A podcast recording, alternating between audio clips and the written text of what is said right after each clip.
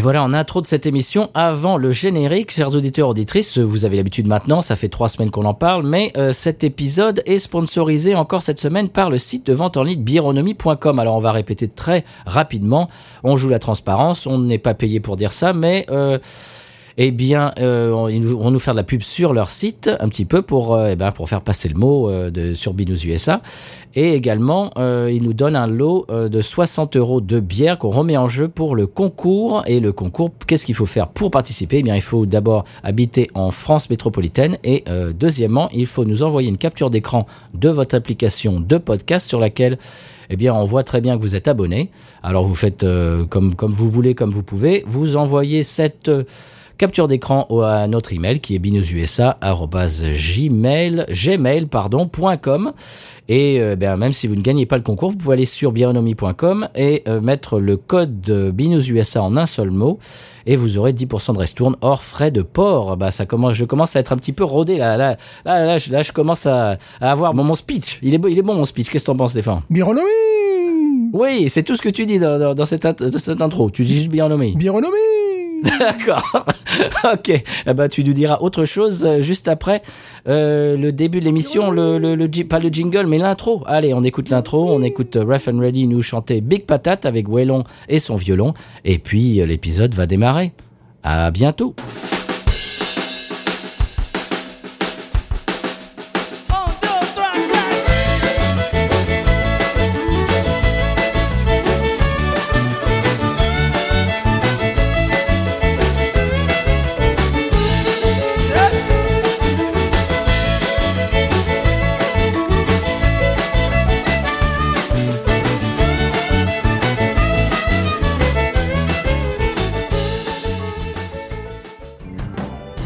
Bienvenue sur Binous USA, non. le podcast qui vous propose une critique de bière US chaque semaine. Des bayous louisianais, nous vous délivrons nos coups de cœur, conseils pratiques et l'expression cajun de la semaine. Un podcast à consommer Sans modération.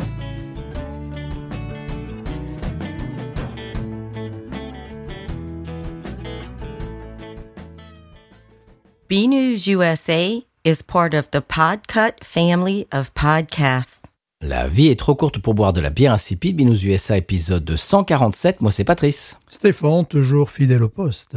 Stéphane, fidèle au poste. Eh bien, cette semaine, Stéphane, on a un nouveau commentaire podcast addict qui nous vient, eh bien, qui nous vient de Guigui du 33, qui nous dit, alors ça commence par un vilain mot anglais qui commence par un F. Oh non. Ah si. Alors donc F, euh, euh, voilà, euh, Spotify, content de vous retrouver sur Podcast Addict.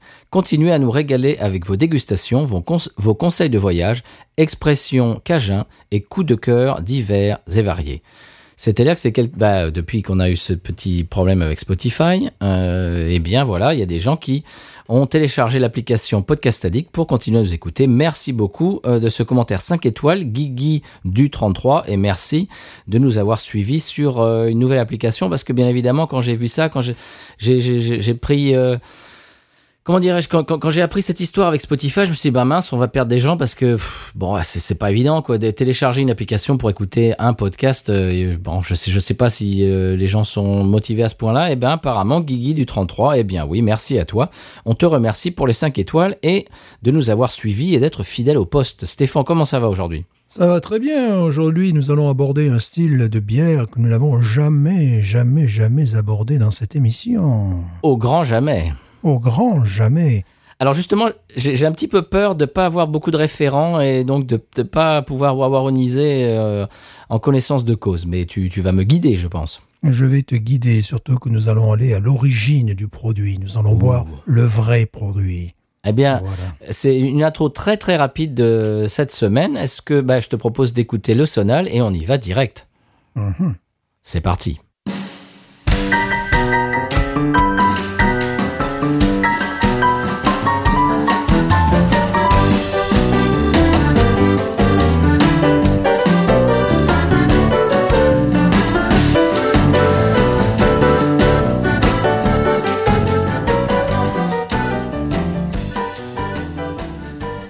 Après ce petit morceau louisianais, eh bien, on s'éloigne de la Louisiane. Stéphane, nous allons en Allemagne, paraît-il. Euh, La bière de la semaine, c'est toi qui l'as sélectionnée. En fait, ça, c'est- ça, ça vient de, de plusieurs retours d'auditeurs qui nous ont demandé depuis un bon moment, bah, j'allais dire presque depuis le début du podcast, depuis qu'on a commencé à avoir des auditeurs euh, qui ont commencé à nous, nous envoyer des retours. C'est quelque chose qui revient souvent. Les bières, euh, les bières gauze, le gauzeux, les sour, les bières, euh, comment dirais-je, sûres, comme on dit au, au Québec, acidulées en, en France. Tout, tout ce genre de choses, c'est vrai que, bon, ici on est inondé de d'ersatz, de bières américaines craft euh, inspirées d'eux, qui essaient de retyper le, etc., etc. Et donc je t'ai fait part euh, de, de ces retours, qu'on n'a pas beaucoup de bières acidulées dans l'émission, et tu m'as dit, bah, autant remonter à la source. Et Stéphane, tu vas nous expliquer ce qu'on boit cette semaine. Voilà, donc, euh, alors je fais mon, mon Google Translate parce que la dame elle disait gozet, gozet, donc voilà, je vais dire gozet comme elle, tu vois. Bien sûr. Je sens que les Allemands vont rire de moi, moi ça c'est pas grave.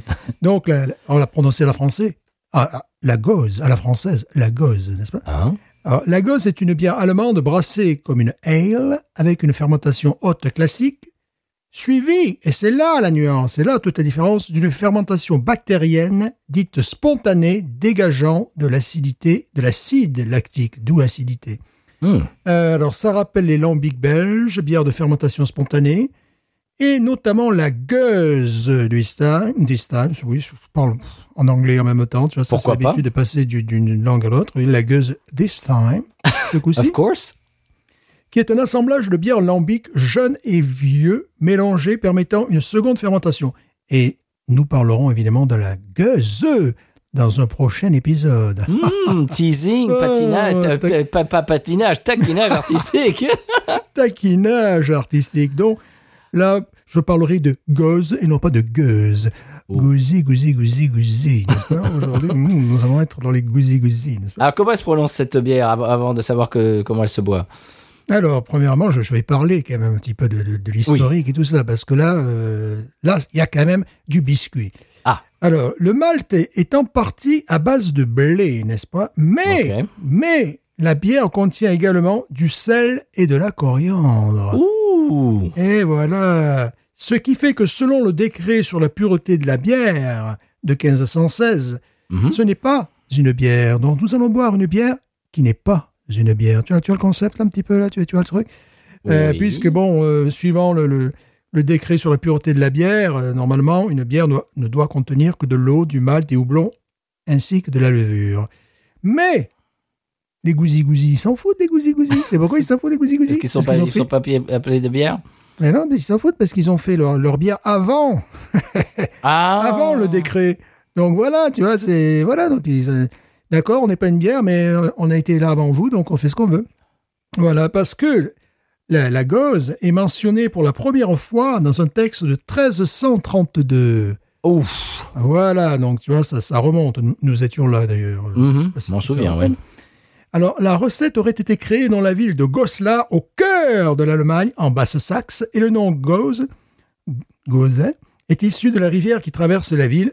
Je te le donne en mille et mille, Gozet, n'est-ce pas Oh Et cette bière a fait Flores, Rosie Flores, que nous Bien saluons, sûr que nous saluons à chaque épisode. de San, de San Antonio. Attention, là encore, Oh de San- Taquinage. encore, encore un petit taquinage artistique, euh, a fait Flores, disais-je, après de deux heures de route de là à Le- Leipzig. Ah. À Leipzig. Grâce aux, recommanda- grâce aux recommandations du prince Léopold Ier, évidemment. Et, je vais ajouter que c'est un Leipzig ré- révélateur. Évidemment. je tiens à dire que nous l'avons très bien connu. Excusez-moi. Alors, euh, bon, je vous rappelle qu'il faut 1h48 pour aller de Gauzet à Leipzig via la, la, la 36, 2h30, 2h35 via euh, la euh, 38. Donc, euh, voilà, vous avez deux possibilités. Donc, il y aurait des bouchons aujourd'hui sur la... Ah, pardon, là, je m'écarte. Non, non, c'est pas bison futé, là, c'est c'est Binous je- je- je m'écarte de notre sujet. Et la bière que nous allons boire est justement de Leipzig. Ah Voilà, tu vois, non, mais bon, tout est écrit. Là, oui, tout est écrit pour une fois. Alors, quelle est la bière de la semaine? Eh ben, ben, la, la, Ri- Ri- Ritterguts euh, Gauzet C'est vrai que là, pour nous, c'est difficile. Il n'y a que des mots en allemand. Là, je, je- je n'arrête pas de trébucher à chaque ligne. c'est la Original Ritter Guts Gose qui daterait de 1824. Sur la bouteille, il est précisé que le style Gose est apprécié depuis 1738 et que c'est une tradition depuis 1738. Mais ça ne veut pas dire que cette bière-là, cette marque-là, existe depuis 1738, n'est-ce pas? Elle existe depuis 1824. Et sur leur site euh, également, il y a une date différente. Bon, différente, ce n'est pas grave. La tradition, ça a du bon. Sauf Alors- que ce type de boisson, oui, oui, Oui, non, mais je suis un peu embêté parce qu'il il montre le verre. Enfin bon, j'en parlais tout à l'heure. Vas-y, vas-y. Euh, la tradition, du bon, disais-je, sauf que ce type de boisson a failli disparaître après la Seconde Guerre mondiale. Eh oui, eh oui. Ah bon? Les brasseries, je crois qu'on en avait peut-être touché un ou deux mots euh, dans- lors d'un épisode. Les brasseries est-allemandes ont été démontées et envoyées en URSS. Eh ben voilà, eh ben c'est comme ça, hein, voilà. Bon, eh ben oui, c'est comme ça. On les, envoie en Sibérie. Très bien, très bien la bière en Sibérie, n'est-ce pas? Un courageux Friedrich, Friedrich, oh là là, et Friedrich Würzler, je vais avoir du mal. Frédéric Würzler en français, ça ira plus vite. Voilà, allez, on a s'excuse. essayé, de, a essayé de maintenir le style entre 1949 et 1966, mais il faudra attendre 1986 pour que la production soit relancée, mais c'est après la réunification allemande que la production décolle et qu'on trouve ce type de produit joyeusement bâtardisé aux États-Unis. Bière sour, acidulée, bière au cactus, euh, bière... euh, je À la sais margarita. à la euh, margarita, bière, tout ce que tu veux. Donc, il était temps de revenir aux origines de cette bière que, bien évidemment, j'avais déjà goûtée, euh, alors que les autres, j'ai vraiment beaucoup de mal. Alors, euh, cette bière euh, a un prix doux. C'est-à-dire, tu vois, on a, plus- on a à peu près une pinte. Mhm. Oh, bon, plus pour que ça. pinte. Une pinte 9,9. Bah, ça, ça coûte euh, 3 dollars et quelques, ce qui est tout à fait abordable pour une bière quand tout. même de niche, quoi, tu vois. Et un degré d'alcool doux également, 4.7. Donc, euh, je ne te cache pas que je n'ai bu une en début de semaine et j'avais l'impression de, de, de gagner 10 ans de vie, quoi, que j'étais en train de, de boire un élixir euh, de vie. Donc, voilà. Alors, il conseille, euh, ben, évidemment, je ne parle pas allemand, euh, de dire lorsqu'on boit cette bière, euh, euh, Gozana. Gozana, tu vois, Ah. voilà, c'est santé, voilà, Gozana. Ah bah on va dire ça. Voilà, bon, on va le dire avec un accent euh, franco-louisiano, euh, sévenolo euh, américain. voilà. Bon, je sais pas si ça à comprendre ce qu'on raconte. Sénémar Et- Nevo Cluso euh, américain? Oui, voilà. Alors, c'est la cinquième génération de la famille Bercht euh, qui brasse cette bière, mais comme je t'ai expliqué, il y a eu des moments où ça s'est pas brassé, cette bière. Alors, bon, euh, voilà. Euh, la note est de 89 sur Beer Advocate, qui est mon référent principal. Euh, very good. Tu vois, bon, voilà, c'est mon référent principal parce que Rate, euh, Rate Beer, par exemple, ils vont mettre une note catastrophique à, à une bière. Et après, ils vont expliquer parce qu'ils n'aiment pas le style. Bon, ben voilà, ça c'est... euh, Ben, oui, ben, d'accord. voilà. Tandis que bon, Beer Advocate, non, quel que soit le style, bon, ils comprennent, ils analysent la bière en fonction de son style, puis après en fonction des autres bières, bien évidemment. Donc là, euh, very good. Et nous allons donc goûter la vraie bière originale, une vraie, une vraie gauze, et pas un produit euh, inspiré, euh, comme nous avons pu boire parfois, euh, issu de, de très bonnes brasseries, mais c'était... C'est c'est pas les trucs qui m'attirent du tout. mais non, mais non, mais non, parce qu'il n'y a rien d'authentique. Alors là, toi, ça va te surprendre. Moi, je vais être en terrain euh, conquis. C'est- surprenant, hein, bien sûr. Mais euh, je conseille à nos auditores, s'ils veulent savoir ce que c'est qu'une gauze, et non pas une gueuse, d'acheter euh, cette bière s'ils la trouvent. Ça surprendra plus d'un plus d'un palais, évidemment. Euh, mais euh, on sent que c'est pas une bière au cactus ou, Ou, ou que sais-je encore. ou que sais-je encore. Alors, je suis embêté parce que sur euh, l'étiquette arrière, il y a euh, la photo du verre euh, qui va avec normalement. Mhm. Et c'est exactement le, le type de verre que tu as choisi. Je vois ça sur euh, mon écran. Skype. Bien sûr. Et moi, je suis allé au préalable sur monsieur, monsieur Google qui m'a dit que un, un verre tulipe traditionnel ou je sais plus comment ils appellent ça. Mhm. Euh, tulipe, tulipe, alors attends, attends, attends. Comment ils appellent ce truc-là Hop, attends, attends. Euh, euh, euh, tu, tu, euh, tulipe universelle, voilà. Et, et- pour, pour les verres, euh, pour les gauzeux, pour les sour et tout ça, verre acidulé, apparemment, ça c'est très bien, mais je vois, ma, bah, pff, nul. Je, je, je vois sur la sur l'étiquette que c'est pas ça du tout. C'est un verre complètement, homo- en- presque cylindrique. euh, un en- verre à la gueule. Ben la ouais, bon, bah tant pis. Donc bon, tu peux essayer dans ton verre, à mon avis, il n'y a, pas de problème. C'est, oui. Eh ben, c'est, ce que c'est ce que m'a dit Monsieur Google. Alors après, Voilà, euh, Monsieur Google, euh, voilà, peut-être qu'il pensait à, à d'autres gauzes, à des gauzes, euh, voilà. Bah, c'est, c'est surtout que je viens de réaliser que tous les verres euh, qui sont conseillés dans cet article sont, euh, dis non, c'est bizarre, sont des verres Spiglo. Dis non, c'est bizarre ça. Ah, ça C'est, bah, c'est complètement, ah, bah, c'est un hasard. ça, c'est un pur hasard, à mon avis. Pas du tout sponsorisé. c'est un pur hasard, oui, oui, oui. Hmm. Ah, Enfin, Veux-tu l'ouvrir en premier, car tu es l'invité, là, tu joues Eh bien- soumetteur. eh bien pourquoi pas. J'aime bien le gars qui fait une, euh, qui, qui fait une, comment dirais-je, une euh, appréciation de bière et qui dit ouais mais je l'aime pas. Lui je l'aime pas lui. Bon. Donc je lui mets une mauvaise note parce que je l'aime pas. Bon. Je pas. Voilà. Moi, moi c'est, pas vraiment que, que je, que je n'aime pas. Enfin, c'est pas que j'aime pas, c'est que ça m'est, ça m'est quasiment étranger. C'est-à-dire que je j'aurais pas de référent. C'est-à-dire c'est, si, c'est, comme quelqu'un si tu donnes euh, un, un vin rouge la première fois à quelqu'un qui l'a jamais goûté. Se, si tu lui donnes un super Bordeaux ou, euh, ou du Kiravi, je sais pas s'il fera vraiment la différence. Ouais. Tu vois ce que je veux dire? Mhm.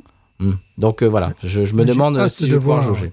J'ai hâte de voir ta réaction parce que je sais que c'est la première fois que tu bois une, une vraie gauze. Bah, je vais faire une grimace, c'est, c'est clair. Je pense que je vais faire une grimace. C'est pas du tout mon, mon style. Mais si ça se trouve, je vais aimer. Allez, j'y vais.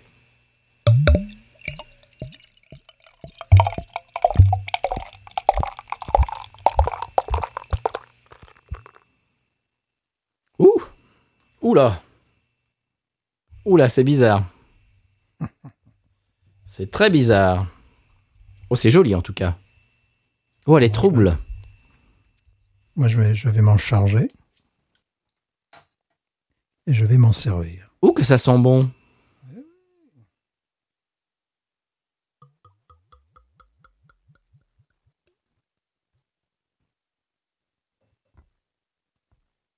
Oh, on entend mieux cette semaine.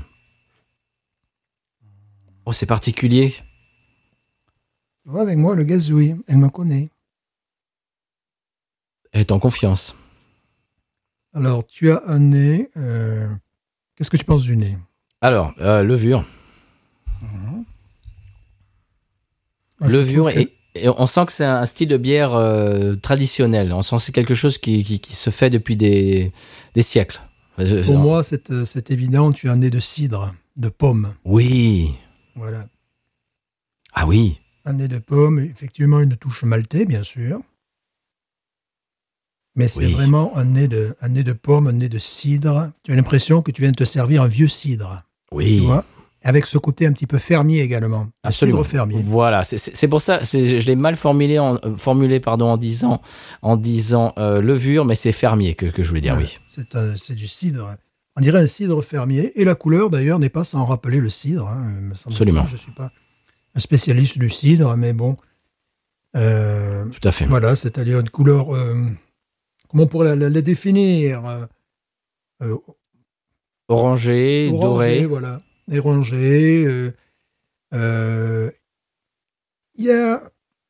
Comment dire Il y a quelques sédiments, tu vois. C'est pas, c'est pas une lagueur du tout, hein. Bon, parce qu'elle est un petit peu, c'est un petit peu trouble. Il y a des fines bulles comme un champagne. Ça rappelle également le champagne, cette. euh, Oui, cette boisson. Donc, il y a une vivacité qui est proche du, du- du champagne. Euh, une mousse que tu auras toujours du mal à garder hein, dans ce style Mhm. de, de bière. Euh, et euh, évidemment, c'est infiniment rafraîchissant. Et ça va très bien, je suppose, avec la nourriture locale, avec des charcuteries, par exemple, tu vois. oh oui. Et très certainement aussi euh, avec de la choucroute. Mais je Ben, me bien avec... euh, J'allais le dire. voilà, bien sûr, c'est. euh, Et là, bon, j'ai, j'ai- ça faisait peut-être deux, trois ans que je n'avais pas bu. J'ai pris un, un pied extraordinaire, là. Il y a, c'était, bon, il y a quatre ou cinq jours de ça. Parce que c'est, euh, c'est ça. une gauze. C'est ça, ça n'a pas un goût de d'épicéa, euh, de cactus, euh, de margarita. C'est fleuri. Est-ce que je me trompe? Si, si je dis que le nez est Oui, fleuri oui, oui, oui, oui, oui, bien sûr. C'est floral, ouais. Oui, flo- floral, oui, c'est ça. Floral, floral, bien sûr.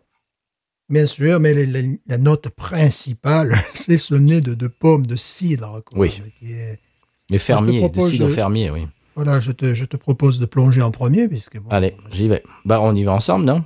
Ouais, En bah, général. Allez.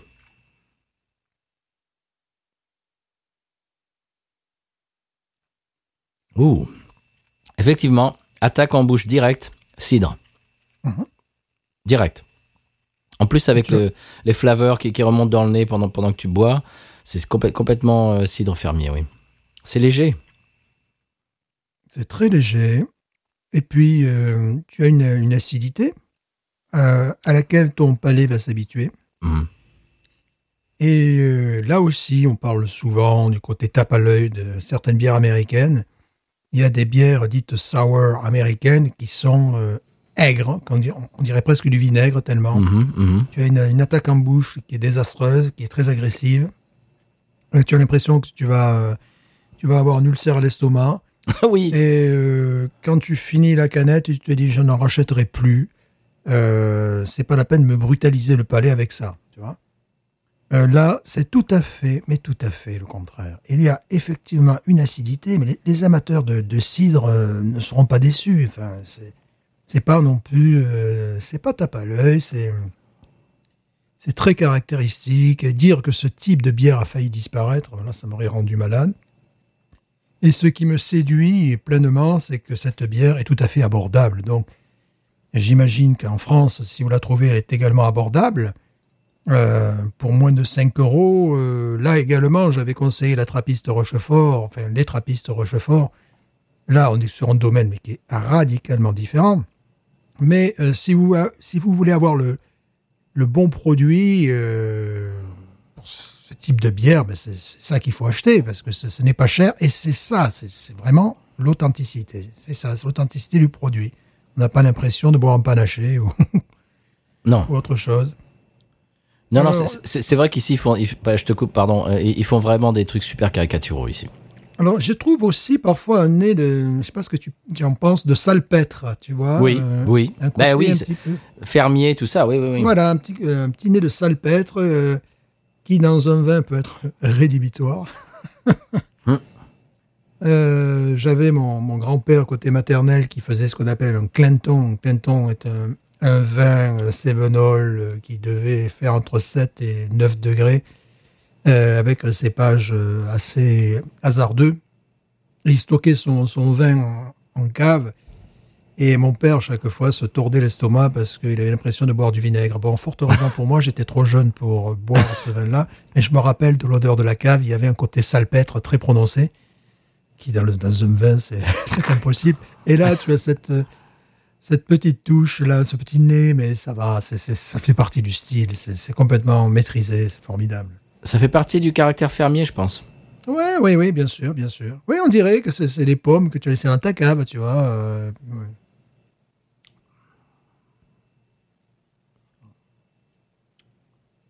C'est fin. C'est pas agressif. C'est fin. Ça a la délicatesse, ça a la, la robustesse d'un cidre. Ça a l'effervescence d'un champagne, un petit peu. Mhm. Euh, un petit peu. Moins, bien sûr. Quoique les cidres peuvent avoir cette, euh, Oui. cette vivacité. Et euh, c'est extrêmement rafraîchissant. Donc ce type de bière ressort euh, du néant. Mais je conseille une deuxième fois, une deuxième fois pour toutes, si vous voulez connaître le style, ben, buvez celle-là. Tout simplement, méfiez-vous de Des toutes contrefaçons. ces imitations, ouais, parce que alors là, après, ça part dans n'importe quoi. Alors, tu me disais que tout à l'heure que mon palais allait, allait s'habituer, c'est vrai. J'ai l'impression qu'elle s'ouvre maintenant. Oui, oui, oui. Parce qu'au début, évidemment, tout ce qui était acide, l'acidité, euh, et puis la pomme, etc., euh, en, en attaque, c'est ce que j'avais euh, bah, pour la plupart. Et, le, le- et là, j'ai l'impression qu'elle s'ouvre. Oui. Alors, c'est pas du tout une bière à mâcher. hein. Il y a pas, il y a pas de, tu, tu sens pas qu'il y a de la structure, tu sens pas qu'il y a de, c'est, euh, c'est très aqueux en même temps. tu Oui. vois. Mais euh, c'est, euh, c'est, extrêmement rafraîchissant, c'est très léger, très agréable. Ah, je le vois bien, je me vois bien boire cette bière en toute saison, tu vois. Euh, L'hiver en accompagnement de, de nourriture locale, tu vois, locale qu'on prend allemande, et euh, l'été en terrasse euh, Mm. n'importe où dans le monde. J'imagine que tu mets ça dans les pattes d'un Américain qui boit des, euh, entre guillemets, gozeux américaines. Il va trouver ça fade et un, peu sans relief parce qu'il sera habitué à des trucs qui sont complètement... euh, Ouais. c'est presque du cirque, quoi, ce qu'ils nous font des Oui. fois là-dedans. Ouais, ouais. Comme tu disais tout à l'heure, euh, au cactus, euh, Oui, je sais pas quoi. euh, j'avais quasiment euh, envie de prendre parce qu'on on nous a demandé le style depuis longtemps. Euh, celle que fait Cigar City, qu'ils appellent Margarita. Je me suis dit, oulala, ça va être genre, tu sais, cocktail Margarita. Pff, Sierra. Nevada aussi avait fait un truc qui était, pourtant j'adore Sierra Nevada. Hein. Avait fait une bière comme ça, que nous avions goûté d'ailleurs il y a fort, il y a fort longtemps. Et vraiment, tu t'achètes une canette ou tu en bois une fois dans un bar et puis, et puis c'est fini. Ouais, ça suffit. et puis c'est fini. Alors c'est une bière qui fait saliver, évidemment, les glandes salivères, tu vois. C'est, cette, euh, ce côté acidulé euh, qui fait, qui fait, excusez-moi, baver, quoi. Un petit peu. C'est vrai, c'est vrai. Ça va, ça, va, c'est, ça va chuinter dans l'épisode. Oui, oui, oui, mais c'est un, c'est un pur plaisir. Alors après, bon, tu as une, une qualité constante du début à la fin. Euh, c'est, euh, c'est un style très particulier. Alors, j'ai envie de dire que bien évidemment, j'en rachèterai. J'en ai déjà racheté, bien sûr. Mais là, euh, peut-être que mes achats seraient plus rapides que leur capacité à renouveler le stock. Mhm. C'est un petit peu le problème. Car je crois qu'il y, y en avait quatre et j'en ai acheté trois. Donc euh, voilà. Ben moi, je vais pas te mentir. Je suis content de la goûter, mais c'est pas quelque chose que j'achèterais. Moi, c'est quelque chose que je rachèterai, mais alors euh, sans aucun problème. Euh, malheureusement, c'est le style de bière qui, ici aux États-Unis, prend la poussière. Tu vois. Mm. Euh, mais est-ce que ça altère sa qualité? Euh, Parfois. euh, oui, parfois, tu peux avoir un goût de, de, de salpêtre un peu plus prononcé. Alors, celle-là, tu vois, je n'ai pas les traces comme sur l'autre que j'avais. Euh, les traces, euh, la, la preuve que la, la bouteille était recyclée. Est-ce que tu as Mhm. Oui. les traces de... Tu, tu Ah, les as, non. toi? Non, je, ne les ai pas sur celle-là. Sur l'autre, euh, je les avais. Bon, d'habitude, c'est des, bouteilles qui sont recyclées. C'est pour ça qu'il y a ces, ces traces, euh, Mhm. je dirais, en bas du col et en bas de la bouteille, carrément. Là, ce n'est pas le cas. Alors, je suppose, j'ai essayé de savoir qui était sur la bouteille. C'est le, le premier brasseur. Je ne sais pas. Je ne l'ai pas trouvé. euh, bon, j'ai un petit peu cherché. J'ai pas non plus trop cherché parce que c'était. C'était. euh, ah bien, peut-être euh, à nos auditeurs, à faire l'effort, finalement. Bien sûr. Alors, tu, tu disais que c'est la bière qui prend la, la poussière ici. Ça ne m'étonne pas parce que le visuel est- doit, doit complètement. euh, J'imagine qu'un un, consommateur lambda américain qui passe dans le rayon, qui voit ça, et, il passe tout de suite son chemin parce que c'est l'inverse euh, de la tendance des, des visuels euh, aux États-Unis dans, le- dans, dans la, la bière artisanale. C'est l'inverse, c'est-à-dire que c'est- vert, euh, presque noir et or, vert et or. c'est c'est très austère. Il y a, il y a Oui. une espèce de dessin d'un type avec un chapeau de forme qui, a l'air entre deux âges, euh, avec un veston. Enfin, on, on dirait un truc. On dirait un peu. C'est presque comme un personnage de Dickens. C'est ça. Et, et c'est quelque chose que quand, quand tu es euh, amateur de bière artisanale euh, américain, tu vois ça, ça ne t'attire pas du tout. Mhm. Et c'est justement l'inverse de euh, celle de Cigar City, par exemple, qui est vert, mais vert euh, Oui. pétard, pre- presque, presque un, un vert qui tire au jaune. Euh, la, la couleur de la margarita en fait et il y a marqué dessus margarita en grosses lettres et tout ça des trucs super tapageurs Ouais. euh, des, des, des couleurs acidulées, tout ça. Et là, c'est complètement l'inverse. J'imagine que quelqu'un qui ne connaît pas ça, qui passe dans le rayon, qui voit ça, il, il continue, il ne s'arrête pas. Mal- malgré tout, bon, sur Beer Advocate, il y a quand même des, connaisseurs, donc des, je note qu'il y a quand même, quand même parfois des Américains qui, qui chroniquent cette bière. euh, Bien et, entendu. Voilà. Je, te parle oui, du- de, que- de- de la personne lambda qui habite par ici, que je, bah, qu'on- caricature peut-être un peu, mais c'est- c'est-à-dire que le, le, le, le- le visuel des canettes en ce moment dans le marché de la, la bière craft américaine, il y, a, il y a une tendance, il faut que ça soit quand même tapageur, il faut que ça soit, faut que ça accroche l'œil, et ça, c'est tout l'inverse. Et bah, Oui. ça marcherait pas au niveau euh, marketing, tout simplement. C'est très austère, c'est en bouteille. euh, euh, bon, c'est-à-dire, c'est tout ce qui m'attire. Il faut, il faut connaître. Voilà, ce que, ce que la, la fin de ma pensée, c'est il faut connaître cette bière pour, euh, pour l'acheter, je pense.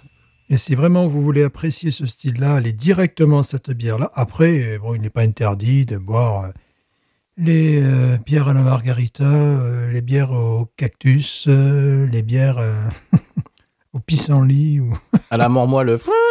Voilà, voilà, voilà. Il y a- un très bon nez quand même. J'ai l'impression, tu sais, ça, ça va te parler. Le, le- le nez que j'ai en ce moment, c'est euh, quand tu fais des pommes au four. Bien sûr. Mais tu as le coriandre aussi, parce que la coriandre est Mhm. rajoutée, tu vois. Et maintenant, on commence à le sentir, le nez de coriandre, tu vois. Oui, oui. Oui, oui, bien sûr. Presque de clou de, comment- clou de girofle aussi un peu. Là, tu commences à le sentir, quoi. Mhm. C'est ça aussi. euh, Pomme au four, vraiment. Oui, oui. Tu, tu sens effectivement. ce- Après, le côté salin, euh, Non, je sens pas trop. c'est plutôt euh, le côté acidulé, tu vois, qui, qui, qui amène ça, mais on peut pas dire qu'on est en train de boire la mer, par exemple. Non, non, non. Euh, Pomme, c'est ce qui, ce qui m'a fait un petit peu peur. Ouais, ça, ça me rebute ce genre de choses. Mais pomme au four avec de la cannelle. C'est Oui, c'est ça, la sens. cannelle, exactement. C'est ça, exactement. Ah oui, Euh, cannelle, sucre candy, euh, pomme au four avec de la cannelle, du, ouais, du sucre candy Et dessus. tu vois, maintenant, c'est le- ce, nez de cannelle euh, ressort. Dans, dans ce premier temps, Ouais. on a eu le côté vif, euh, euh, pomme, et là, maintenant, ressort le côté cannelle, également coriandre. Ah oui, c'est très agréable. Et, et tout ça, aucun de ces, aucun de, ces- aucune de ces odeurs euh, n'est fausse. Non. Tu sais, c'est une bière, c'est amusant, euh, que je pourrais boire à Halloween, tu vois. Mhm, Ils, font des bières pour Halloween qui sont des tartufferies. mhm. Et là, euh, une fois qu'elle est un petit peu euh, aérée, tu as ce, ce- ce nez qui, qui ressort, qui, qui- qui est vraiment très intéressant. Ah bah, les trucs à la citrouille, euh, bonjour. hein. Voilà, Merci. ah là, c'est trop, ouais, c'est ça. Bof. J'ai parlé dans l'émission autrefois, on m'a filé un truc à la- dans les pattes dans la- de la citrouille, à la citrouille, pardon, de Elysian, je crois que c'était. il y a- eu- C'était risible. C'était ridicule. Ah, Ce n'est pas, ce n'est pas comestible. C'est des trucs qui sont pas, qui sont pas alimentaires. Ouais, on t'a foutu dans le citron euh, une citrouille qui t'a foutu la trouille. Voilà. C'est ça. il, y a, il y a une chouette sur, le, sur, sur la bouteille. Ben, je peux dire que la bière est pas chouette du tout. hein. Non, c'était une horreur. J'ai bu deux, deux gorgées. T'as l'impression de, de, mâche- de mâchonner du pot pourri, tu sais. euh. Oui, oui, exactement. Ah, Exactement. je me demande qui boit ce genre de choses. Moi, je ne, en plus, je, je ne supporte pas, tu vois, de mettre de l'argent dans des, des bières infâmes, tu vois. Donc, Ah oui. En plus, euh, puis il faut parfois se méfier également des goûts américains parce que tu peux avoir des chroniques euh, qui sont très favorables et que toi, après, euh, tu passes derrière, tu dis, mais non, c'est imbuvable. faut- Tout à fait. Ouais. Non, là, c'est très bon. On va voir Onise? Mais écoute, moi, je mets 17. Ouais, moi je, je vais avoir du mal à noter, mais euh, je crois que je vais mettre euh, parce que je connais très mal le style. Mais pour tout ce qu'on a dit en amont, c'est-à-dire euh, ben, euh, l'aspect tradition, cet aspect fermier, euh, le, le fait que ça, ça, ça s'ouvre petit à petit, qu'on a des, des flaveurs, euh, des, des, des odeurs euh, différentes, elle est évolutive, elle est, elle est très agréable. J'avais un petit peu peur du côté salé, du côté euh, bah, tout simplement, euh, comment dirais-je, acidulé. C'est quelque chose qui me, qui me rebute un petit peu. C'est pas du tout un profil de goût qui me qui m'attire en général. Et là, je vais dire que je suis agréablement surpris parce que je m'attendais à quelque chose de ultra quand même corsé et euh, qui, qui allait très loin dans le, dans le style. Et bah, pas du tout. Euh, moi qui aime beaucoup, euh, qui à une période a bu beaucoup de cidre, c'est c'est quelque chose que je bois depuis euh, bah, le, le cidre doux depuis mon enfance quand on allait dans les, les- je, je- je m'excuse pour les pour les clichés, mais dans les crêperies bretonnes. C'est quelque chose que la bolée de cidre, c'est un, c'est un truc que j'aime beaucoup depuis que je suis ga- depuis que j'étais gamin, pardon. Et là, là, je suis en terrain connu, quoi. Et, et ouais, 17, je suis d'accord parce que c'est fin, c'est évolutif, c'est c'est c'est c'est très bon. Voilà. Voilà. Là, je pense que ça, ça, ça plaira aux gens qui aiment le cidre brut, fermier. Mhm. Tu vois, voilà, c'est. Tout à fait. euh, Il y a comme un cousinage. euh, vous voilà prévenu. Bon, il faut pas s'attendre à, un stout, à une lager. Non, non, c'est plus proche, évidemment. Le plus proche cousin, c'est un cidre brut fermier, quoi. Tout à fait. Mais Et, plaisir. et, et aussi, euh, c'est euh, des farmhouse, euh, que, que- comment ils appellent ça, genre Dupont, etc. Ce, ce, ce genre, c'est un petit peu ça aussi. un petit peu ça. Les saisons, les saisons, voilà. Voilà. Surtout pour, euh, pour le nez, dans ce cas-là, tu vois, pour le Mhm. nez, pour les choses comme ça. Après, en bouche, Oui. il y a beaucoup moins de matière. C'est. Mais, mais autant- voilà, le nez. Ça a autant de matière, autant de consistance qu'un cidre, quoi, tout simplement. hein. C'est très proche. Une bolée de cidre. Exactement, je bois ça euh, de- depuis toujours et c'est c'est quelque chose. Donc euh, voilà, hein. Ok, là je suis, je suis en terrain connu et ça me plaît. Je, je, je- bon, je, je vais pas te mentir euh, et te dire que j'en rachèterai, j'en achèterai moi-même, mais, mais j'aime bien. Voilà, ça, ça, me, ça, me, ça me fait plaisir d'avoir ça dans l'émission. Ah, C'est sûr que j'en rachèterai. Mais comme je te dis, j'ai l'impression que je vais épuiser leur stock. Eh ben, en plus, je vois, bon, ce qui, bah, il va falloir qu'on aborde ça, un de ces quatre dans l'émission. Euh, Il y a l'écusson euh, World Beer, euh, machin, Gold, truc mouche. Mhm. bon. Ils, ils ont une médaille d'or au World Beer euh, Ouais, ouais, j'ai vu ça ouais, sur, sur leur site. Bon. Awards, pardon. Eh ben voilà, très bien, 17-17, c'est bon, c'est ça le fait. Euh, original, euh, Ritterguts euh, Gose. Je m'excuse euh, par avance pour ma prononciation. Eh ben voilà, Stéphane, on peut passer au conseil de voyage, on peut écouter le sonal, et puis euh, tu nous, c'est c'est toi qui prends les rênes du conseil de voyage cette Et semaine. moi, je fais tout aujourd'hui. Je prends les rênes de, de la bière, du, du conseil de voyage. En fait, voilà, je, je fais tout. Je, Service après-vente Stéphane cette semaine. je fais tout dans cette émission. Je, je suis exploité. Je suis exploité. sonal.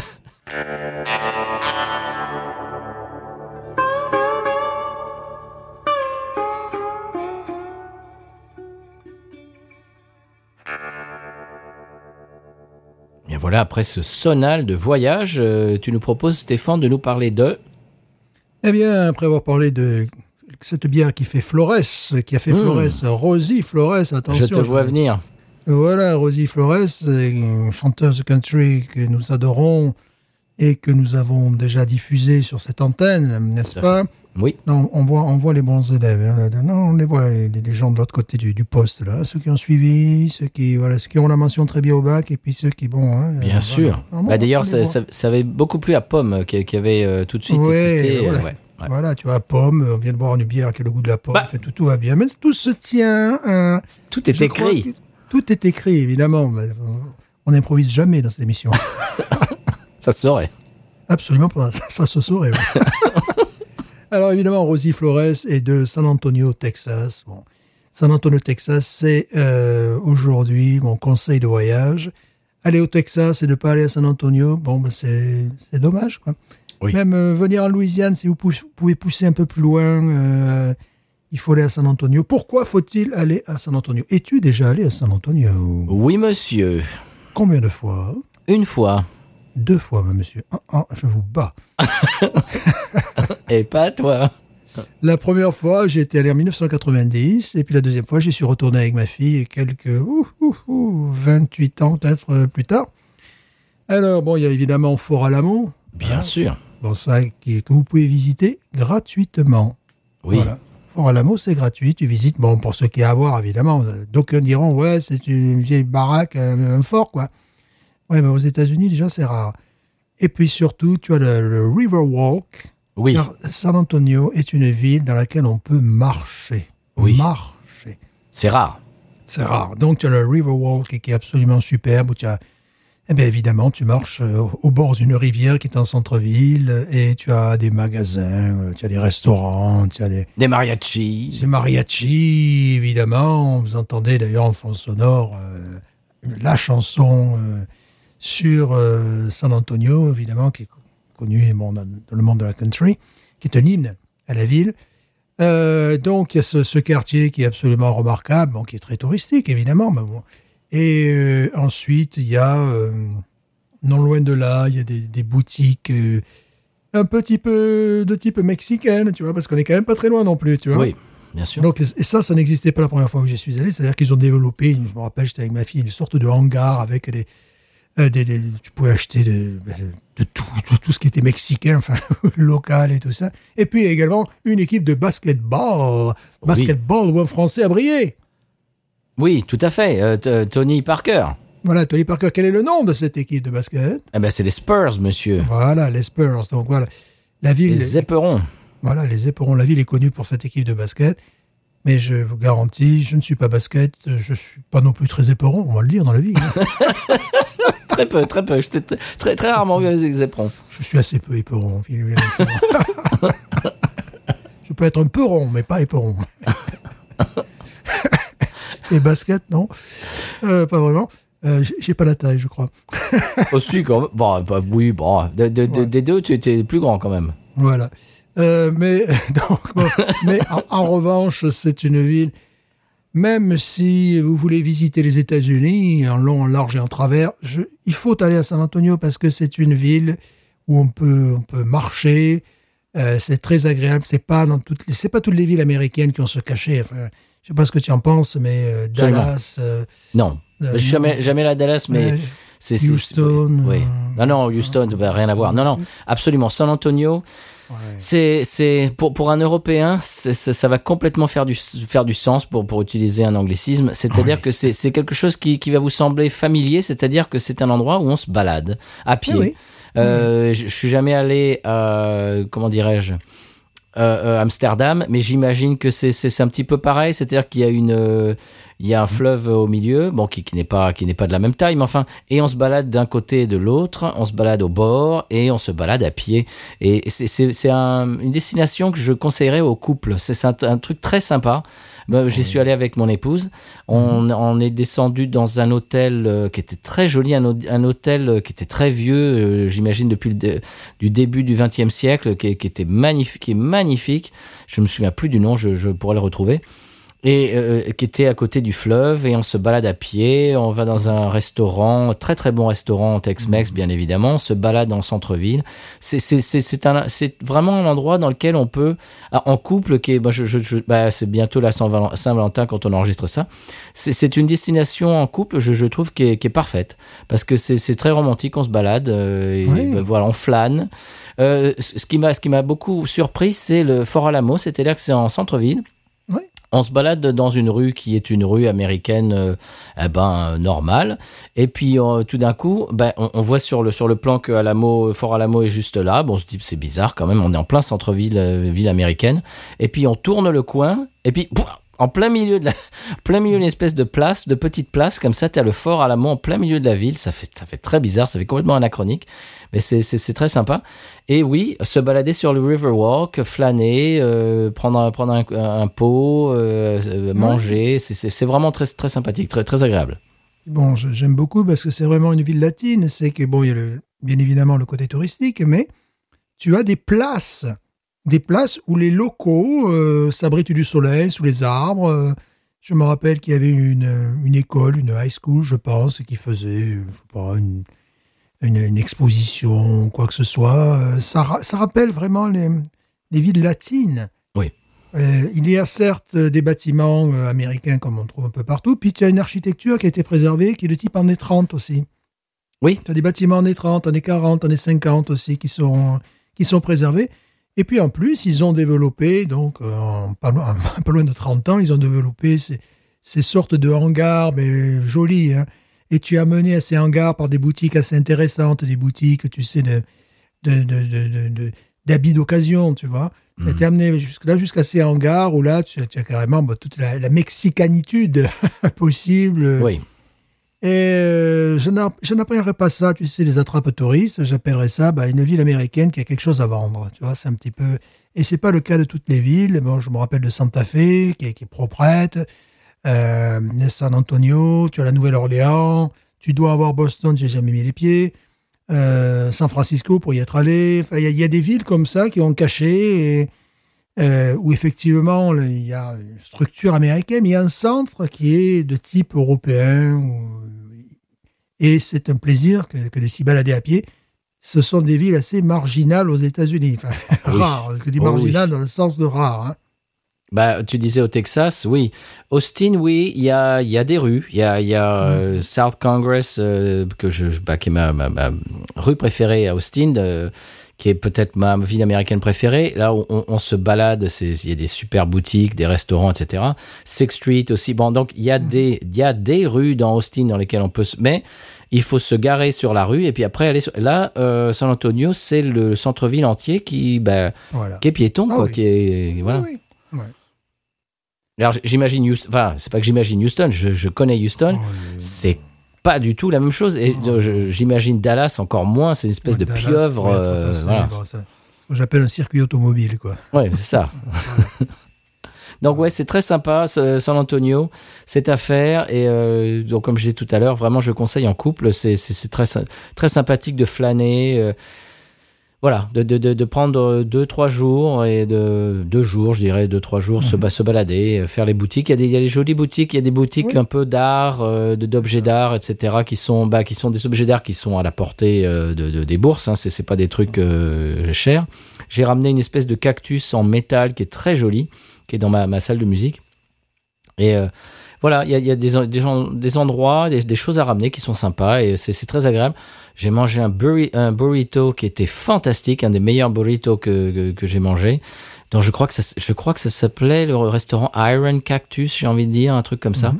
Et c'était fameux. Euh, donc voilà, c'est comme tu disais tout à l'heure, c'est on peut pas appeler ça un attrape touriste parce qu'il y y a- il y a vraiment il y a des trucs euh, sympas à faire. Évidemment, si vous aimez les mariachis comme nous, alors là, euh, t'es au restaurant et juste de l'autre côté du fleuve, c'est-à-dire que c'est pas c'est pas un truc euh, énorme, hein, c'est c'est pas c'est pas le Danube. Hein. Euh, juste de l'autre côté du, du, du- du petit cours d'eau, bah tu vois les, les- les- dans, dans le, restaurant qui est de l'autre côté, tu, tu entends et tu vois les mariachis et tout. C'est vraiment très sympa. C'est à échelle humaine. C'est pas du tout comme on disait comme les mégapoles, euh, mégalopoles. Euh, voilà, c'est très sympa à, à voir et à visiter. Ouais. Et évidemment, ils vont chanter Sa- San Antonio Rose, tu vois, voilà, ça qui est... Bien sûr, et puis la bamba, et puis bon, les, voilà, les, les, les poncifs du genre, mais non, c'est très bien. C'est ouais, c'est à voir. Évidemment, quand on est au Texas, il faut, il faut y passer. Oui. Je conseille Austin, puis San Antonio, euh, euh, des villes qui sont complètement différentes et qui sont très bien euh, pour des raisons différentes chacune. Et ouais, je, je, je, je trouve que les deux, l'alliage des deux sur un, sur un petit voyage, je, je trouve que en- en- si, si les gens voudraient faire un trip, arriver à la Nouvelle-Orléans, faire quelques jours à Nouvelle-Orléans, après aller sur Lafayette peut-être un jour ou deux, et voir, euh, bien évidemment, s'ils nous écoutent, euh, ils doivent aimer la bière, euh, normalement. Faire Paris, Bayou Teche, etc. et puis des, des trucs sympathiques vers Lafayette. Et puis après aller sur Austin. Et puis Austin, San Antonio. Je, pense que ça pourrait être un, périple assez sympa. Qu'est-ce que t'en penses? Oui, oui, bien sûr. Bon, c'est pas... Austin, San Antonio, c'est pas très loin. Le problème, c'est la circulation parfois, mais sinon, c'est pas très loin. Voilà, bah, c'est un très joli conseil de voyage, monsieur Stéphane. Merci pour, pour ces souvenirs. Écoutez, je vous en prie. On passe au coup de cœur. coup de cœur, mais bien sûr, je vous laisse présenter votre coup de cœur. Alors, très bien. Eh bien, en début d'épisode, je parlais de Monsieur et Madame Spotify. Euh, oui, parce que eh bien Guigui Dudu 33 euh, eh bien s'est dit eh bien il a fait fi de Spotify. Eh bien je vais je vais je vais rester dans le même thème. Je vais vous donner une autre raison de faire fi de euh, ce genre de euh, service en ligne, en flux. Euh, vous remarquerez mon je, je ne- je ne dis pas ce mot streaming euh, que, je trouve très laid. Non, euh, en flux, monsieur. Alors, j'ai lu ce matin un article euh, sur Dwight Yoakam, qui est un artiste américain de country que Stéphane et moi euh, Ouais. aimons, affectionnons tout particulièrement. Ça fait partie de notre panthéon. Si- S'il y avait un Mont Rushmore pour Stéphane et moi de la country américaine, il serait dessus, c'est clair. C'est lui, c'est lui. voilà. Eh bien, il a des petits, c'est pas des soucis, c'est-à-dire que il vient euh, d'attaquer en justice euh, Warner Music.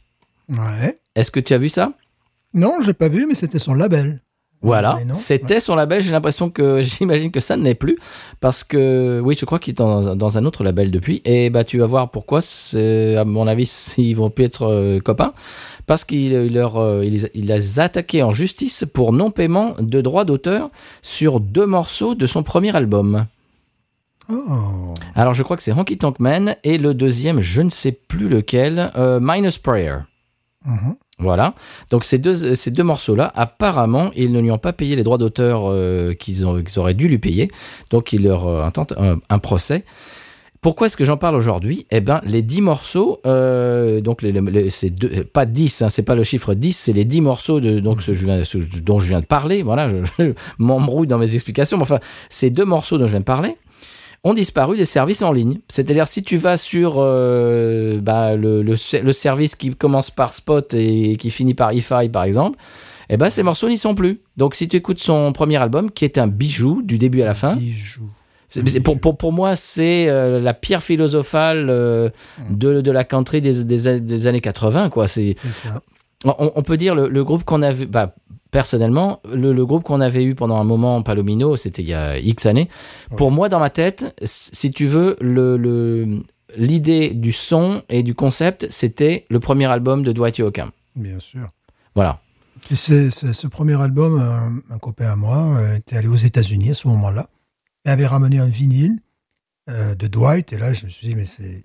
Les Américains sont encore capables de faire ce type de musique. Je pense que c'était en 86, peut-être, son premier album. Euh, là, tu, là, tu me prends en défaut, je ne sais pas. pense que ça doit être 86. Et euh, la pochette est superbe, tu le vois de profil avec euh, évidemment Stetson, quoi. Euh, et j'étais j'étais à la j'étais à la renverse, quoi. Je me suis dit mais il y a des Américains qui apprécient ce type de musique encore aujourd'hui, tu vois, parce que bon, on était passé par des phases comme le, le- le Nashville Sound avec des violons, avec Mhm. euh, Des choristes euh, à fond. Et là, ouais. là c'était le retour à la country, même rockabilly, tu vois, parce que quand tu Oui. reprends euh, Johnny Horton. Alors, le problème de Honky Tonk Man, c'est que c'est un morceau au départ de Johnny Horton. Alors, s'ils n'ont pas payé les droits d'auteur, c'est avait-il les droits d'auteur Ce- C'est ça aussi, tu as le problème. Ben, sur sa version.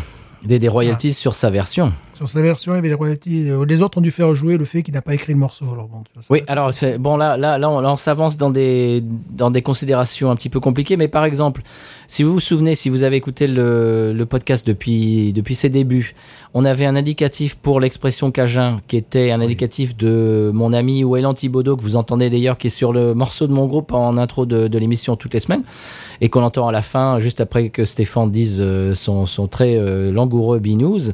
Euh, c'est lui qui chante et puis c'est lui qu'on entend bien évidemment au violon.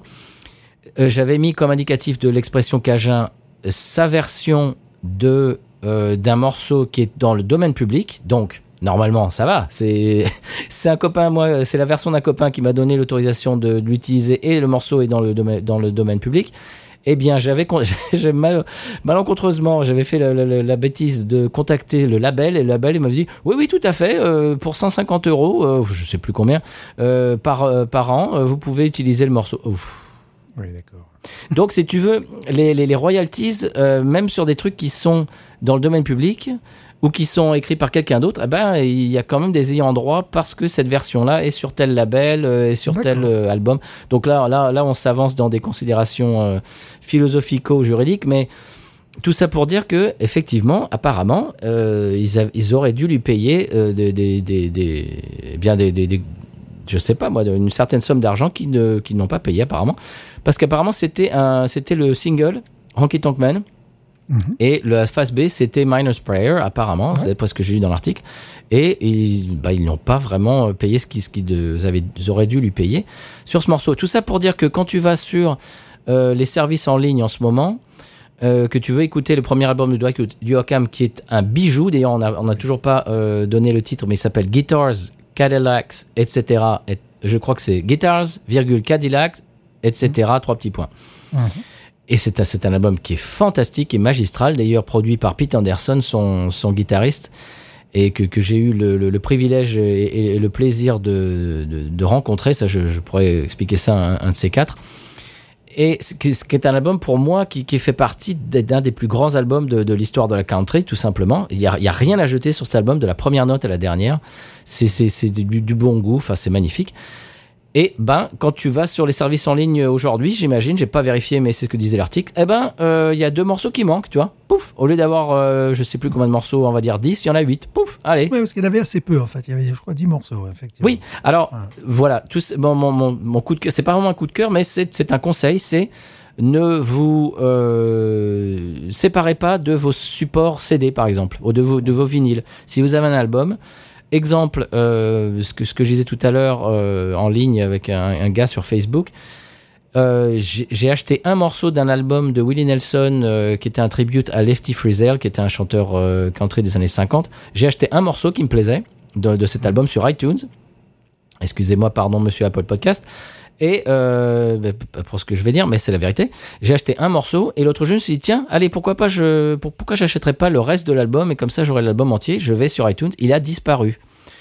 Je suis en train de voir des disparitions, mais des, espèces de purges sur, sur les, catalogues de beaucoup, beaucoup, beaucoup d'artistes euh, majeurs sur, euh, sur les, services en ligne. Tu vas sur iTunes, je suis désolé, mais c'est la vérité. Euh, avant, il y avait des, des une trentaine, quarantaine d'albums d'un artiste euh, tel que Willie Nelson. Maintenant, il en a peut-être 12, tu vois.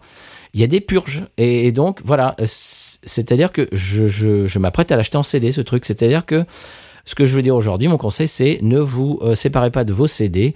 Et euh, ben, j'achète, j'achète encore des CD. Je vais sur euh, sur les, les ben, je les achète Ah oui. euh, souvent, soit soit neufs bien évidemment, ou bien euh, d'occasion, mais pour avoir le support physique. Comme ça, je le télécharge sur mon disque dur externe et j'ai encore le support physique. C'était c'est un petit peu ça euh, mon conseil parce que, eh bien, imaginez que je me, je me mette complètement 100% sur que je- j'ai j'ai sauté le pas et que je n'ai plus de support physique. Le premier album de Dwight Yoakam, eh ben, il n'est pas complet. Je pourrais pas l'écouter en entier. Ridicule. Voilà. C'était mon histoire. Donc ne jetez pas vos CD. Voilà, alors moi, euh, en revanche, mon coup de cœur est tout à fait différent. C'est un coup de cœur euh, de, sur Science et Avenir, un article de Bernadette Arnaud, publié le 7 décembre 2020 à 16h54. Oh, c'est précis. Lecture 9 minutes, ça, ça me plaît toujours. C'est comme quand tu, quand tu te balades en ville et qui te, que tu cherches une adresse et qu'ils te disent euh, à pied 21 minutes, euh, euh, à vélo 3 minutes. euh, voilà. Tu vois, 9 minutes, c'est bon. Alors, l'accroche est très forte. Exclu, point Exclu, un Français craque Bon, il y en a plein. Pardon, ah, j'ai pas vu la suite. Une écriture non déchiffrée de plus de 4000 ans, remettant en cause la seule invention de l'écriture en Mésopotamie. François D.C. D-E-S-S-E-T est parvenu à déchiffrer l'élamite linéaire, un système d'écriture utilisé en Iran il y a 4400 ans, dans sa version archaïque proto-élamite des 3300 avant, J'en avant. JC. Jean. Celle-ci rejoint les deux systèmes d'écriture les plus anciens connus au monde, le proto-cunéiforme des Stéphane, mais pas de grossièreté dans Binous. Oui, c'est vrai que et des hiéroglyphes égyptiens. De quoi modifier les connaissances qu'on avait jusque-là sur l'origine de l'écriture. Donc, si tu veux, je continue, il doit rester 8 minutes là. voilà, bon, pour faire simple, c'est un Français, euh, François Dessé, qui euh, déchiffrait cette écriture. Eh bien, voilà, c'est des, gens qui font pas la une de Voici ou de Gala. ou ne Très pas. peu, très peu. Voilà, qu'on ne voit pas non plus sur, euh, je ne sais pas, BFM TV, CNews, LCI, euh, voilà, euh, Très peu au quotidien. Je l'ai pas, je l'ai pas France vu. 3 Normandie. Je l'ai pas vu au quotidien. Tu l'as vu toi? Non, non plus, non plus. Alors, François, vous avez craqué. Une écriture non déchiffrée. voilà. Eh, Donc, Cocorico quand même, monsieur. Hein Avec Cocorico, écoutez, de toute façon, le San Pellegrino euh, va le, le récompenser, c'est- évident. Bien sûr. Euh, au passage, tu, tu, tu parlais d'un code. Ça, ça me rappelle. euh, allez, je peux faire, je peux balancer une, une recommandation rapide, mais on, on en avait déjà parlé dans l'émission. Enfin, ce n'est pas moi qui en avais parlé. Je crois que c'était Arthur de euh, Incredibilis qui nous avait conseillé le podcast Dossier Bizarre, qui est un podcast québécois et depuis qu'il nous avait, ben, on lui passe le bonjour d'ailleurs.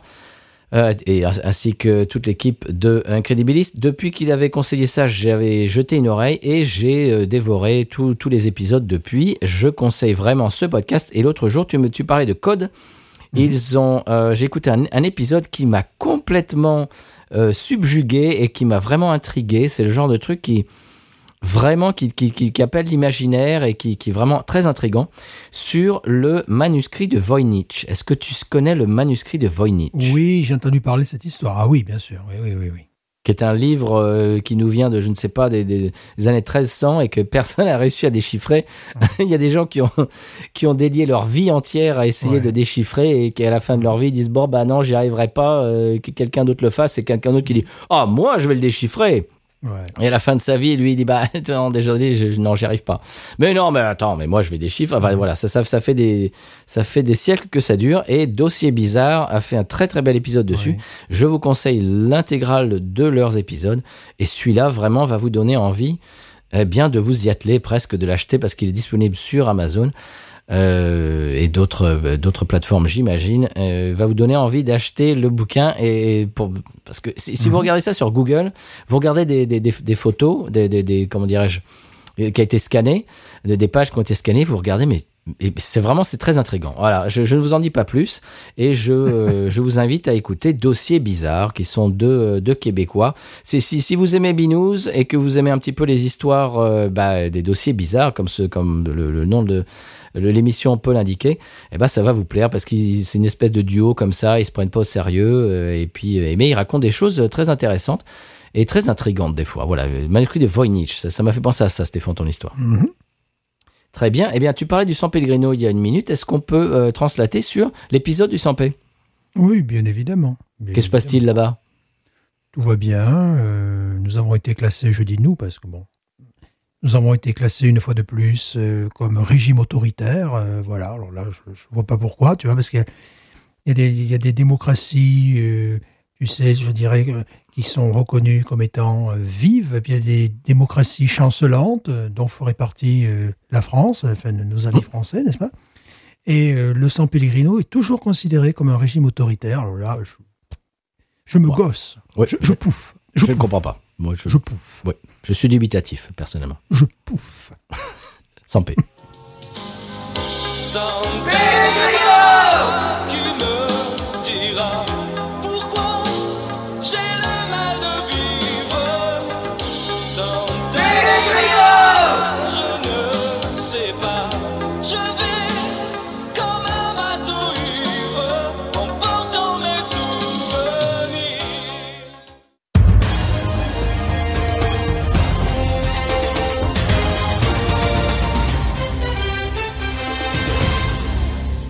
PIB par habitant du San Pellegrino devance désormais celui de la France. Notre économiste maison, Jean Valjean, nous rejoint ce soir sur le plateau. Alors Jean, que se passe-t-il? Eh bien, écoutez, je crois que c'est évident. Le San Pellegrino a su euh, diversifier son économie. Et je ne sais pas si vous vous rappelez, dans les années 70, euh, la filière Mikado était menacée par euh, des Mikado plastiques, des productions de Mikado plastiques. Eh bien, le San Pellegrino a racheté ces entreprises et maintenant développe effectivement ce qui a toujours été son, je dirais, son, fer de lance, euh, le Mikado bois, euh, boîte à cajou, c'est-à-dire des, modèles de luxe. Voilà, c'est une façon, euh, je dirais, de, de, de- sans Pellegrino de, de, de réagir, mais également, bon, il est à noter que la fabrication de chaises en rotin, dans une économie qui se veut de plus en plus mobile, c'était intelligent de créer des meubles légers.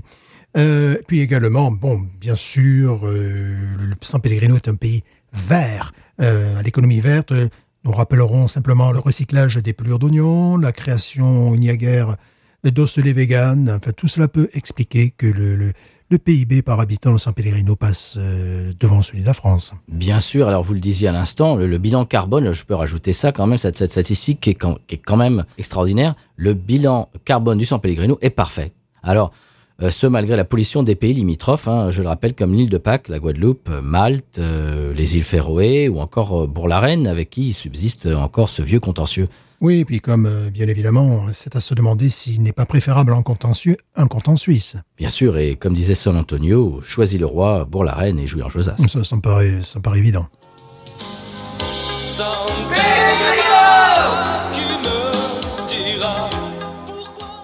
bien voilà, c'était l'épisode de 100p. Maintenant, on sait ce qui se passe là-bas. Euh, Stéphane, tu as pouffé plusieurs fois pendant l'épisode de 100p. Et d'ailleurs, euh, tu, tu n'en peux plus de pouffer. Mais Évidemment, évidemment. c'est- ridicule. les, les gens ne savent pas le bonheur qu'ont les sans pèlerins. Mais non. Est-ce est-ce- qu'ils ont déjà euh, posé la question? Est-ce qu'on est inter- a interviewé, par exemple, sur les télés, je ne sais pas moi, européennes, est-ce qu'on a interviewé les- le peuple sans pèlerin pour, pour savoir ce qu'ils pensent de, de- du régime et de, de, de la qualité de vie là-bas Non. Écoute, il, n'y a pas d'opposant politique. Il n'y a pas non, d'opposant. mais non. politique. Voilà. Bah non. Et il n'y a rien à améliorer. Donc, euh, à quoi bon? À quoi bon s'opposer? Alors, euh, je, vous, je, te- je t'invite à passer à l'expression Cajun, monsieur Stéphane. Évidemment, car nous sommes en Louisiane. Quand même. On n'en a pas encore parlé. Ce, ce n'est pas parce que nous buvons des bières, des gousi, gousi gousi, gousi gousi, euh, allemandes, là, que bon, il est temps de revenir en Louisiane un petit peu. Excusez-moi. Un petit peu de sérieux dans cette même. émission. Excusez-moi. Expression Cajun.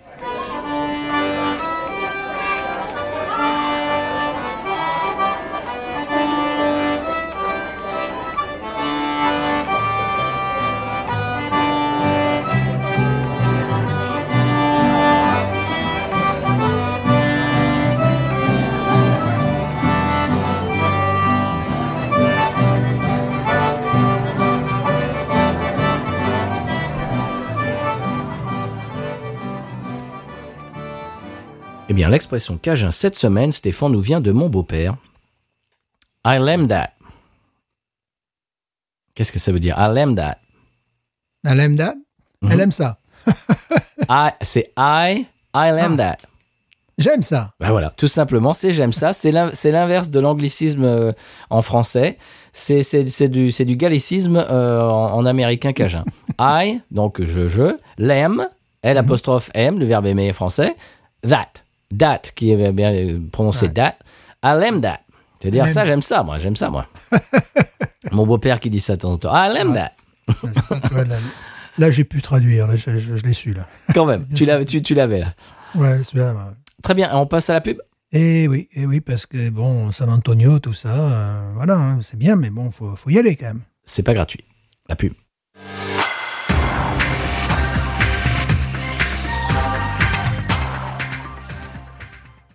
Après des études de tourneur-fraiseur et un doctorat en littérature comparée, à la cinquantaine, Janus Johnson, venu tout droit de Copenhague via Londres, se lance dans le mannequinat. Alors Janus, pourquoi le mannequinat? Oh, parce que euh, à 50 ans, c'était dur de trouver euh, du travail, et euh, also parce que j'aime, j'aime le tournevis et le Philips. Ah oui, oui, le, le cruciforme, oui. Euh, right. Oui. Alors vous apparaissez en couverture du dernier numéro de l'outilleur Auvergnat. Ah, Vous êtes tout à fait sémillant dans votre salopette, c'est- magnifique. Oh, salopette, c'est- pas, c'est pas vulgaire. Ah non, non, non, non, non, c'est- un vêtement de travail d'une pièce qu'on qu'on porte pour pas salir quand, quand on travaille, euh, quand, quand on fait du bricolage, voilà. Ok, ah, ok, so, ah, ok, le, le salopette. uh-huh. Si vous aussi vous souhaitez vous recycler dans le mannequinat, rendez-vous sur podcut.studio et patreon.com slash podcut. Eh bien voilà, Stéphane, on s'achemine vers la fin de l'émission. On aimerait passer le bonjour aux auditeurs qui nous écoutent du euh, Kazakhstan. Euh, apparemment, nos, euh, bah, eh bien, nos données géo, de géolocalisation de OSHA euh, nous, nous, nous apprennent que on a des gens qui nous écoutent au Kazakhstan. Alors, euh, d'aucuns pourraient penser que c'est des gens qui mettent des VPN et puis que le VPN, tu, bah, plouf, tu cliques sur Kazakhstan. Oui. Pas forcément. Pas forcément. Si vous êtes au, Kazakhstan euh, et que vous nous écoutez, vous pouvez nous envoyer un petit message, ou vous habitez ailleurs dans le monde d'ailleurs, vous pouvez nous envoyer un message ou tout simplement une publication euh, publique sur euh, Twitter, Instagram et Facebook, ou bien un email au binoususa.gmail.com et on se fera un plaisir de vous répondre et de vous remercier. Kazakhstan, Stéphane, c'est marrant ça? Oui, oui, mais ça fait plaisir. Absolument. plaisir, Binous international quand même. Évidemment. Magnifique. Alors Stéphane, est-ce qu'on remet euh, euh, l'église, euh, le clocher au milieu du village? Oui. on, fait un petit wrap-up, comme on dit euh, aux Oh, États-Unis. c'est bien ça, ça j'aime bien ça. Oh, N'est-ce pas? N'est-ce pas une espèce de, comment dirais-je, un paquet, de ah, de résumé, on récap- récapitulatif. récapitulatif de l'épisode. On a bu une très belle euh, gauzée euh, germanique. Ouais. On a parlé de San Antonio, on a parlé de musique, on a parlé de code, euh, de, de, de- comment dirais-je, de, de langage, de langue ancienne, et puis euh, de, choses et d'autres. Et puis, et bien évidemment, on a eu les épisodes de Sampé et la pub, et puis l'expression Cajun. C'est quand même un épisode, euh, eh bien, qui, qui, qui- on a quand même des infos là-dedans. Bien sûr. Je me permettrai de conclure en disant Gozana. Oh, pardon, non. Oh, disant- non. Oh, on a oublié de dire Gozana. Ah ben voilà, ben voilà, ben c'est pour ça, voilà, mais là, il faut, faut le dire à la fin, la Gozana. Gozana, Gozana. Gozana au plus haut des cieux. Je conclurai en disant Binous. Ain't nothing turns me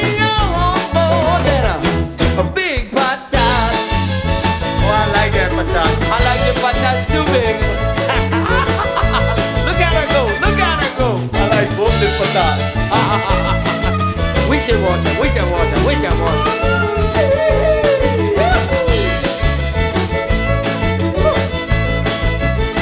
I think that one's full.